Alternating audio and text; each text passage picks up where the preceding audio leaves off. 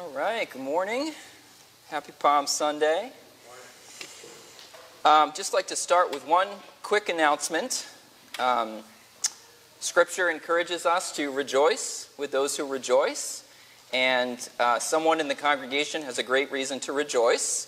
That yesterday, Ola Aladelican got engaged to uh, Stephanie Swanson.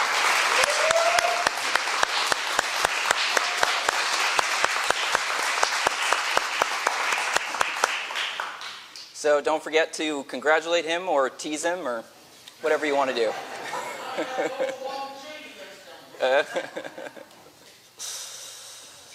so, um, as Keith said, uh, today is our last day in our Before the Cross series. Uh, throughout the Lenten season, we have been looking at Jesus' last words to his disciples before his arrest.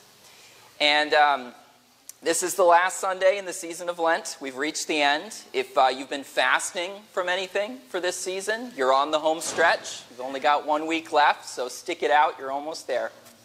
Uh, but we're going to pick up where we left off last week, which is John chapter 16, starting in verse 16. John 16, 16. Lord Jesus, we thank you so much for this morning. Uh, we thank you for the opportunity to study uh, your word together. Lord, we ask that you would help us to set our attention on it right now. There's so many distractions, so many things that we could be thinking about uh, that we have to do this week, uh, so many um, worries and concerns that might be running through our heads. And we pray that right now you would help us to just give our attention to you and to the scriptures. We invite your spirit to work in our hearts and open our minds to receive whatever it is you want to tell us. In Jesus' name, amen.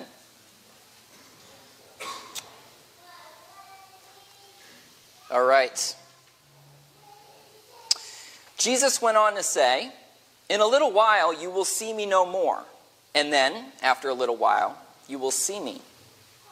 At this, some of his disciples said to one another, What does he mean by saying, In a little while you will see me no more?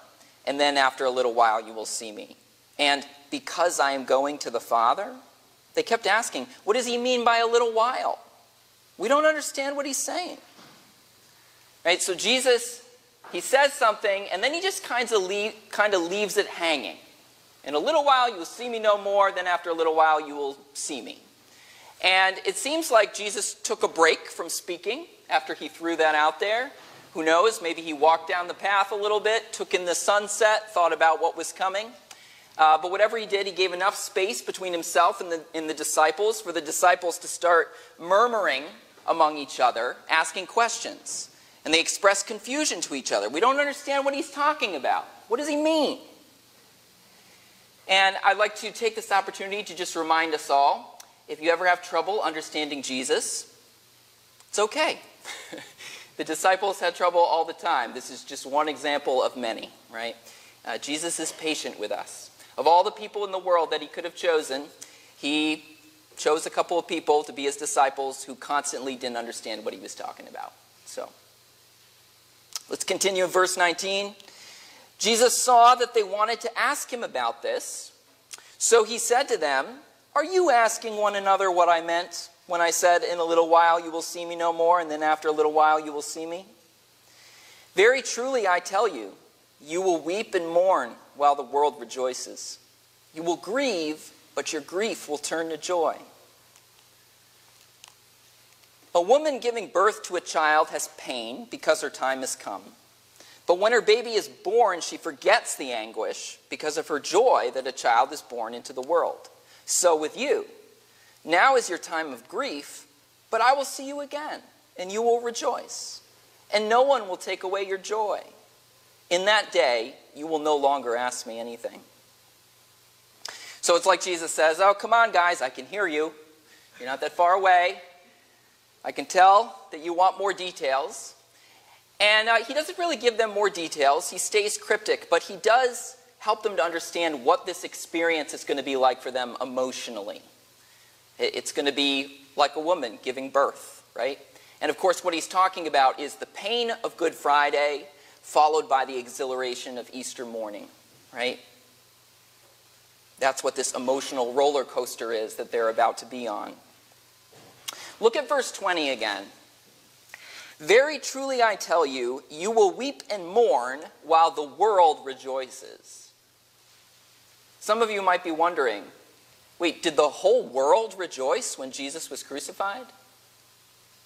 Didn't most people in the world not even know what was going on? Why does Jesus say that? You will weep and mourn while the, the world rejoices. Well, if you're confused, there's a simple answer. You might remember that last week we talked about when Jesus says the world, it, it means something specific.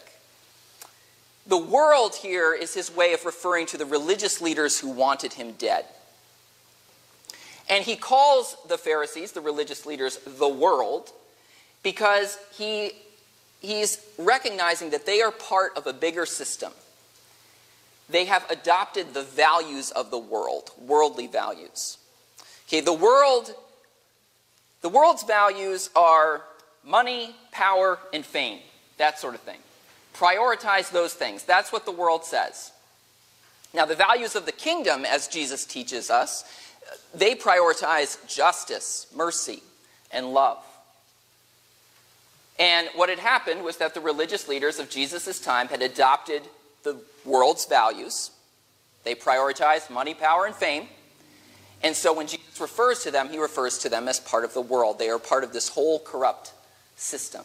So he doesn't mean that when he gets crucified, you know, people all the way over in, in uh, Japan are going to be like, yay, you know, Jesus got crucified. That's not what he means.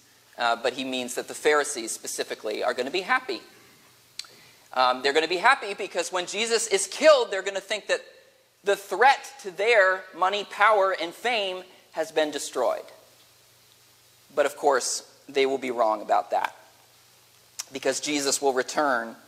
And Jesus says that when he does, you will rejoice and no one will take away your joy. Jesus says, In that day, you will no longer ask me anything.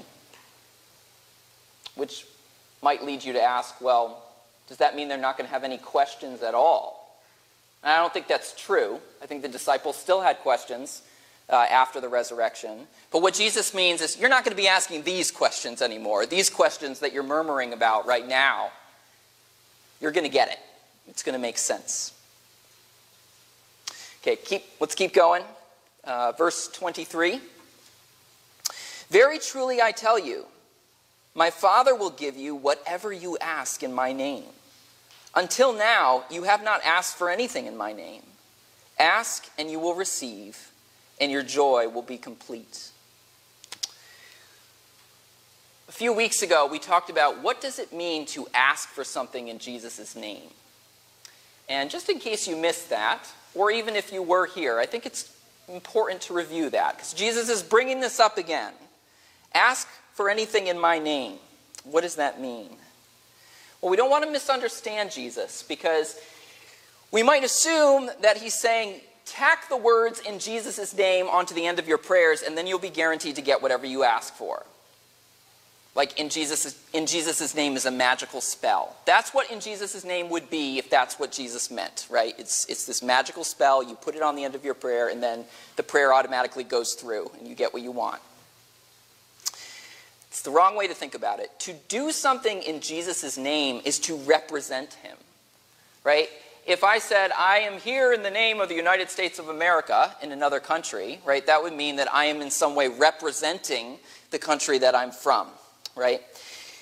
So, what Jesus is saying is ask for anything that will help you represent me and my kingdom to the world. That's the way we want to think about this. We ask in Jesus' name when we ask for the kinds of things that Jesus would ask for. And so Jesus is saying, after my resurrection, you're going to be able to be my representatives in the world the kingdom of God is going to advance and spread through you. And as long as you're asking for the kinds of things that I would ask for, you will receive. And as you receive, you're going to have joy. Think about that line ask and you will receive, and your joy will be complete. So Jesus connects our joy with asking in his name, which means representing him. Jesus connects our joy with representing him, which means we are not going to have fullness of joy until we feel like we are representing Jesus in the world, right? Until we feel like we have some part to play in what God is doing in working to bring reconcil- reconciliation and healing to the world. Real joy does not come from just being a passive bystander. Sometimes we feel like that's what's going to make us happy if we can just be comfortable and take it easy. Jesus says, No, your joy will not be complete until you get in the game, until you're participating. The gospel is more than just you've been forgiven of your sins. I mean, it certainly is that. That's a huge part of it. But it's also you have been invited to participate in what God is doing to help bring healing in the world. Okay, let's keep going. Verse 25. Though I have been speaking figuratively, a time is coming when I will no longer use this kind of language, but I will tell you plainly about my Father. In that day you will ask in my name. I'm not saying that I will ask the Father on your behalf. No, the Father himself loves you because you have loved me and have believed that I came from God. So we'll stop here for a moment. Why does Jesus clarify, I am not saying that I will ask the Father on your behalf? No, the Father himself loves you. Kind of, it feels a little random, right? Oh, Jesus is like, I just want to make sure you understand this. I'm not saying I will ask the Father on your behalf. Why does he say that? Jesus wants the disciples to understand that he and the Father have the same attitude toward them. This is important. I think that sometimes we get this idea in our heads that God the Father is distant and angry, and God the Son is close and kind. And God the Father wants to condemn us, kill us, destroy us. But because God the Father loves God the Son, God the Son can persuade him to calm down. That's the way a lot of us think about it, whether we want to admit it or not. And Jesus wants them to understand no, no, no. The Father feels the same way about you as I do, the Son. Okay, there's no distinction here. We are the same essence, the same will. We have the same mission, the Father and the Son. Like Jesus said earlier, if you've seen me, you've seen the Father. The Son only does what the Father is doing. What Jesus says here reminds me of a line that I heard once. The Father does not love us because Christ died for us. Christ died for us because the Father loves us. That's a subtle distinction, but it makes a huge difference in how you think about God. Christ reveals what the Father is like. Okay, let's keep going. Verse 28. I came from the Father and entered the world. Now I am leaving the world and going back to the Father. Then Jesus' disciples said, Now you're speaking clearly and without figures of speech. Now we can see that you know all things and that you do not even need to have anyone ask you questions. This makes us believe that you came from God. Do you now believe? Jesus replied. A time is coming, and in fact has come, when you will be scattered, each to your own home. You will leave me all alone. Yet I am not alone, for my Father is with me. I have told you these things so that in me you may have peace. In this world you will have trouble, but take heart. I have overcome the world. So Jesus asks the disciples, Do you now believe? And then he kind of answers his own question by saying, You're going to abandon me now. The disciples may be at a point where they feel like they can express their devotion verbally, but Jesus knows that they haven't completely arrived. They don't totally believe yet. But notice, Jesus doesn't say this to berate them or to condemn them, right? Uh, look at the last words in the farewell discourse. I have told you these things so that in me you may have peace. So Jesus says, You're going to leave me alone, you're going to abandon me, and I'm telling this to you so that you will have peace. It's kind of a weird flow of thought, right? Why would that bring them peace? Well, because Jesus is showing them that he knows their flaws, he knows their weaknesses, and yet he's not rejecting them. Right? Just as Jesus knows our flaws and our weaknesses, and he's not condemning us, he's calling us. The verse that I, I really want to focus on for the rest of this morning is that last one. In this world you will have trouble, but take heart, I have overcome the world. You know, over the course of this series, we've tried to identify what verses are more specifically for the disciples in the farewell discourse and which ones are generally for all of us. You know, like, you're going to be thrown out of the synagogues. Well, that's really, you know, primarily for the disciples. But I think this one we should all hear being spoken directly to us. In this world, you will have trouble. That's a promise from God. It's not the kind of promise that you sew on a pillow and you sell at the Christian bookstore. But it's a promise from God, and I don't think any honest person would be able to argue that it contradicts reality, right? This is the way the world works. um, You cannot live very long without experiencing trouble, right? Health problems, money problems, emotional problems, mental health problems. Even if everything is going awesome right now, I'm confident that before long you will experience trouble.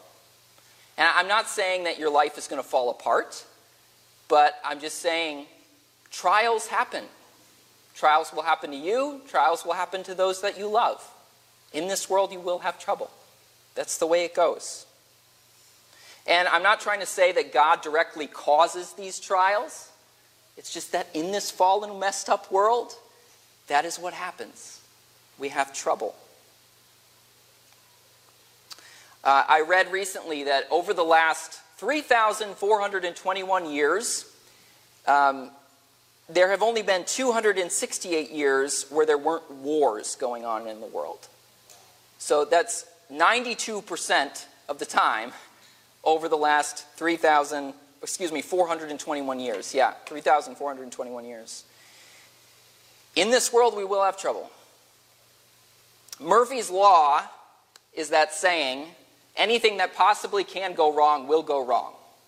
And I don't think that's actually true, but it's the sort of thing that people will say in a world where there is trouble, right? People say that, they joke about it, because we know stuff goes wrong, right? It's why insurance companies exist and why the premiums are so high. There's so much trouble in the world that the insurance against trouble is a trouble in itself. And all that trouble and the threat of trouble, it robs us of peace. The National Alliance on Mental Illness says that about one in five Americans currently have an anxiety disorder. One in five, 20%. That's a huge number. And of course, that doesn't mean that the other 80% aren't struggling with anxiety too. Right? Their anxiety just doesn't qualify as a full blown disorder. In the first months of the pandemic, the number of Americans taking anti anxiety medication rose by 34%. People are trying to find peace. And I keep hearing advertisements for phone apps uh, for, for meditation, you know, like Headspace and Calm and that sort of thing. Those are very popular now, right? Because people are longing for peace.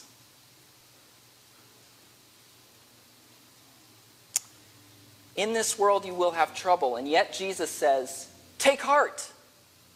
In other words, be courageous, be brave. Why? Because he has overcome the world. The disciples might have had a, a, hard time understanding what he meant when he said that, but as Jesus said, in a little while they would get it. Then they wouldn't be asking any more questions, because in a little while they would see Jesus risen from the dead. They would see the proof that he had overcome the world. We lack peace and we struggle with anxiety because we feel like the world is going to overcome us. Right? Maybe we think that it's going to overcome us through injustice or poverty or disease or the temptation to do evil, right? Or some combination of all of those things, we feel like the world is going to overcome us, overwhelm us, destroy us. And we can look throughout history and see that the world seems to have a pretty good record of overcoming people, right? People die and then the world carries on. But in Jesus' case, it's different. At first, the world appears to overcome him. Remember, the world's primary values are things like money, power, and fame. So Jesus came into the world and he challenged those values. He spoke out against those who were giving primacy to those things over justice, mercy, and love. And the people who were attached to the world's values were very offended by that. They were very upset about it. And so the world sought to kill Jesus. And it sought to kill him not just through the ordinary means of disease and death, but through violent execution, through an unjust government, instigated by religious hypocrites. Like, what a cocktail of worldliness there, right? The world throws its worst at Jesus, and on Good Friday, it appears that Jesus is overcome. It appears that the world has overcome him. Hanging on a cross, he gives up his spirit. But the resurrection is the sign that Jesus is stronger than the world, stronger than the forces of injustice, stronger than the temptations that those forces create, stronger than death itself in this world of trouble, we long for peace. And the foundation that we need for that peace is the resurrection. Now, don't misunderstand me. Okay, I'm not saying that there's anything wrong with therapy, or I'm not saying that there isn't a place for anti anxiety medication, or headspace, or calm meditation apps. I'm not, I'm not trying to. Uh, be down on any of that. Those things can be valuable, those things can have their place. But those things can't overcome the world. For that, we need more. For that, we need the hope of the resurrection. Jesus wants us to have peace, and so he tells us find your peace in my resurrection. Notice, Jesus doesn't say, take heart, you can overcome the world. Right? He says, Take heart, I have overcome the world. You know, sometimes we try to find peace by convincing ourselves that we can overcome the world. Right? That if we just work hard enough, or eat healthy enough, or save enough money, or gain enough recognition and status, that we will somehow overcome the world, that we'll, we'll transcend it. But that's not where our hope should be. It won't work. You might remember that earlier in the farewell discourse, uh, Jesus said, Peace I leave with you, my peace I give you. I do not give to you as the world gives. I do not give to you as the world gives. The world does offer us a kind of peace, but the peace that it offers is always insufficient. Uh, the peace that it offers, it's like a mirage in the desert. And it looks good from a distance. It looks like it will satisfy your thirst. But as you get closer, you realize it just kind of evaporates. And you're still thirsty. You still don't have peace. But for some reason, we often choose to keep chasing that mirage rather than turning to the real thing, the real living water. And Palm Sunday is actually a great example of this, of people doing that. Today is the day when we remember when Jesus rode into Jerusalem uh, just about five days before his arrest and then his crucifixion. He rode in on a donkey. And when he arrived in Jerusalem, the crowd celebrated. They were, they were thrilled because they thought, here he is. He is going to set Israel th- free. He's going to overcome the Romans and you know, he's going to lead a rebellion and become king. He's going to be a strong political leader, a, a military conqueror, and then we'll have peace. But of course, Jesus didn't do that. And, and the donkey that he rode in on was a clue. Any self respecting king or military leader would not ride in on a donkey, they would ride in on a, on a big horse. A donkey was a symbol of peace, not a symbol of warfare. The people were expecting warfare. So Jesus was saying, I've come to bring peace. Riding in on a donkey, he's signaling, I've come to bring peace, but not in the way that you expect me to do it. I do not give as the world gives.